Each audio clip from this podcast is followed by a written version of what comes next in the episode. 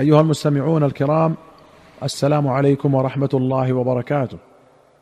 وحياكم الله إلى حلقة جديدة في برنامجكم جامع السنة.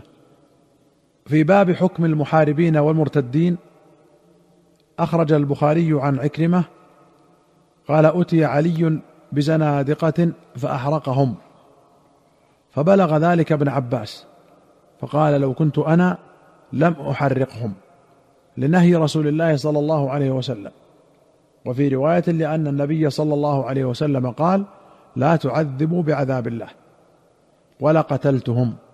لقول رسول الله صلى الله عليه وسلم من بدل دينه فاقتلوه. الزنديق هو المبطن للكفر المظهر للإسلام.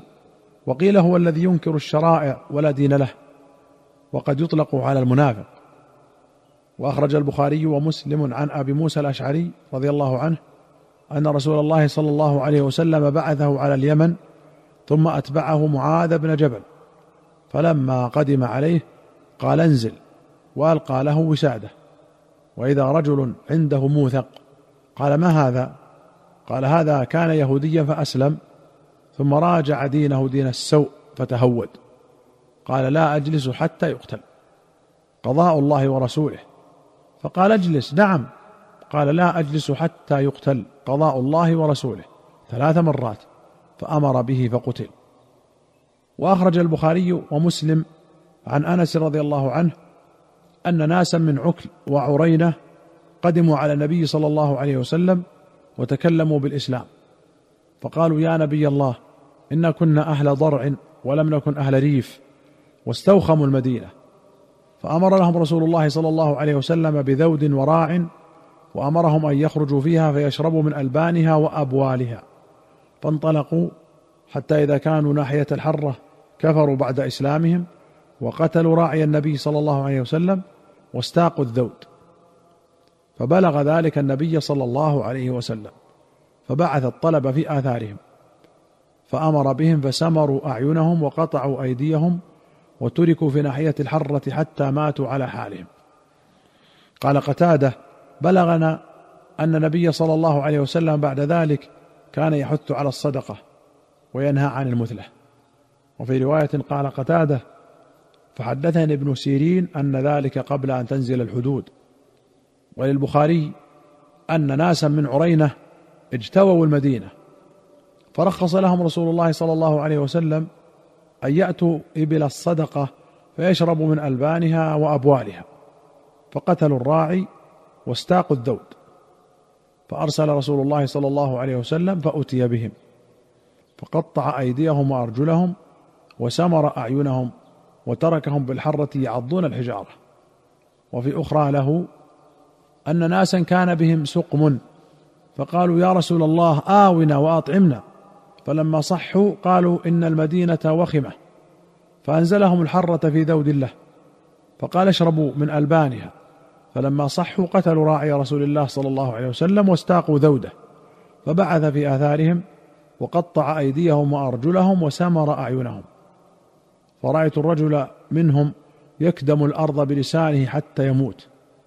قال سلام وهو ابن مسكين فبلغني أن الحجاج قال لأنس حدثني بأشد عقوبة عاقب بها النبي صلى الله عليه وسلم فحدثه بهذا.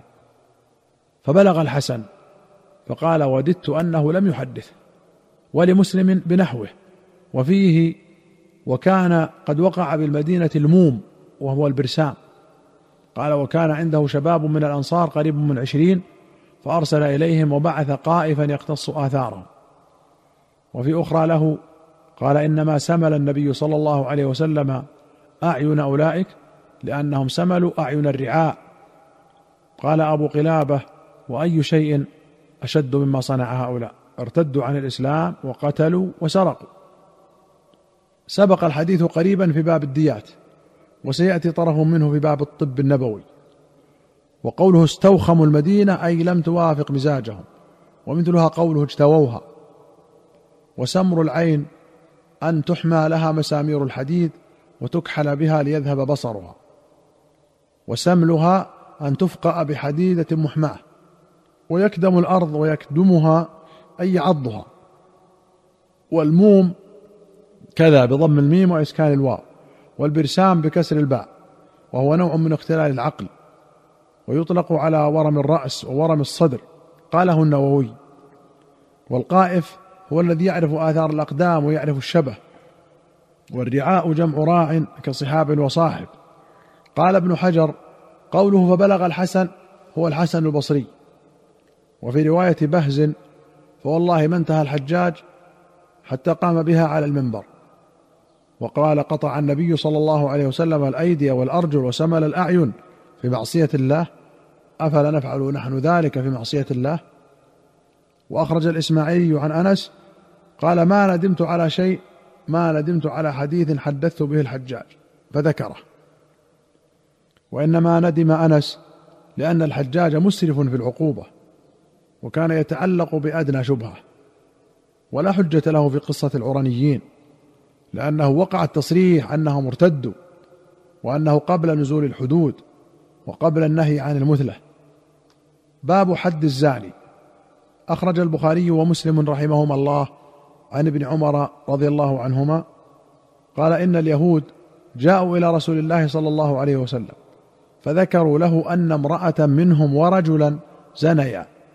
فقال لهم رسول الله صلى الله عليه وسلم ما تجدون في التوراه في شأن الرجم؟ فقالوا نفضحهم ويجلدون. قال عبد الله بن سلام كذبتم إن فيها الرجم. فأتوا بالتوراه فنشروها فوضع أحدهم يده على آية الرجم فقرأ ما قبلها وما بعدها. فقال له عبد الله بن سلام ارفع يدك. فرفع يده فإذا فيها آية الرجم. فقالوا صدق يا محمد. فيها آية الرجم. فأمر بهما النبي صلى الله عليه وسلم فرجما. قال فرأيت الرجل يجنئ على المرأة يقيها الحجارة. وفي رواية أتي النبي صلى الله عليه وسلم برجل وامرأة من اليهود وقد زنيا. فقال لليهود ما تصنعون بهما؟ قالوا نسخم وجوههما ونخزيهما. قال فأتوا بالتوراة فاتلوها إن كنتم صادقين. فجاءوا بها. فقالوا لرجل ممن يرضون أعور اقرأ. فقرأ حتى انتهى إلى موضع منها فوضع يده عليه. قال ارفع يدك. فرفع فإذا آية الرجم تلوح. فقال يا محمد إن فيها آية الرجم ولكن نتكاتمه بيننا. فأمر بهما فرجما فرأيته يجانئ عليها الحجارة. وفي أخرى أن اليهود جاءوا إلى النبي صلى الله عليه وسلم برجل وامرأة زنيا فرجما قريبا من موضع الجنائز قرب المسجد. وللبخاري قالوا إن أحبارنا احدثوا تحميم الوجه والتجبيه وذكر الحديث كما سبق. قال ابن عمر فرجم عند البلاط فرأيت اليهودية أجنأ عليها. ولمسلم نحوه وفيه فانطلق رسول الله صلى الله عليه وسلم حتى جاء يهود. فقال ما تجدون في التوراة على من زنى؟ قالوا نسود وجوههما ونحممها ونخالف بين وجوههما ويطاف بهما. وذكر الحديث كما سبق. قال ابن عمر كنت في من رجمهما. فلقد رأيته يقيها الحجارة بنفسه. التسخيم والتحميم تسويد الوجه بالحمم وهي الفحم. واحدتها حممة. والتجبيه فسر في الحديث بالجلد والتحميم والمخالفة في الركوب. قال ثابت وقد يكون معناه التعيير والإغلاظ من جبهت الرجل أي قابلته بما يكره. وقوله أجنأ عليه يجنئ وجانأ يجانئ أي يكب عليه يقيه بنفسه شيئا يؤذيه. ورويت يحني. قال ابن حجر وجملة ما حصل لنا من الاختلاف في ضبط هذه اللفظة عشرة أوجه ثم ذكرها. أيها المستمعون الكرام إلى هنا نأتي إلى نهاية هذه الحلقة. حتى نلقاكم في حلقة قادمة بإذن الله. نستودعكم الله والسلام عليكم ورحمة الله وبركاته.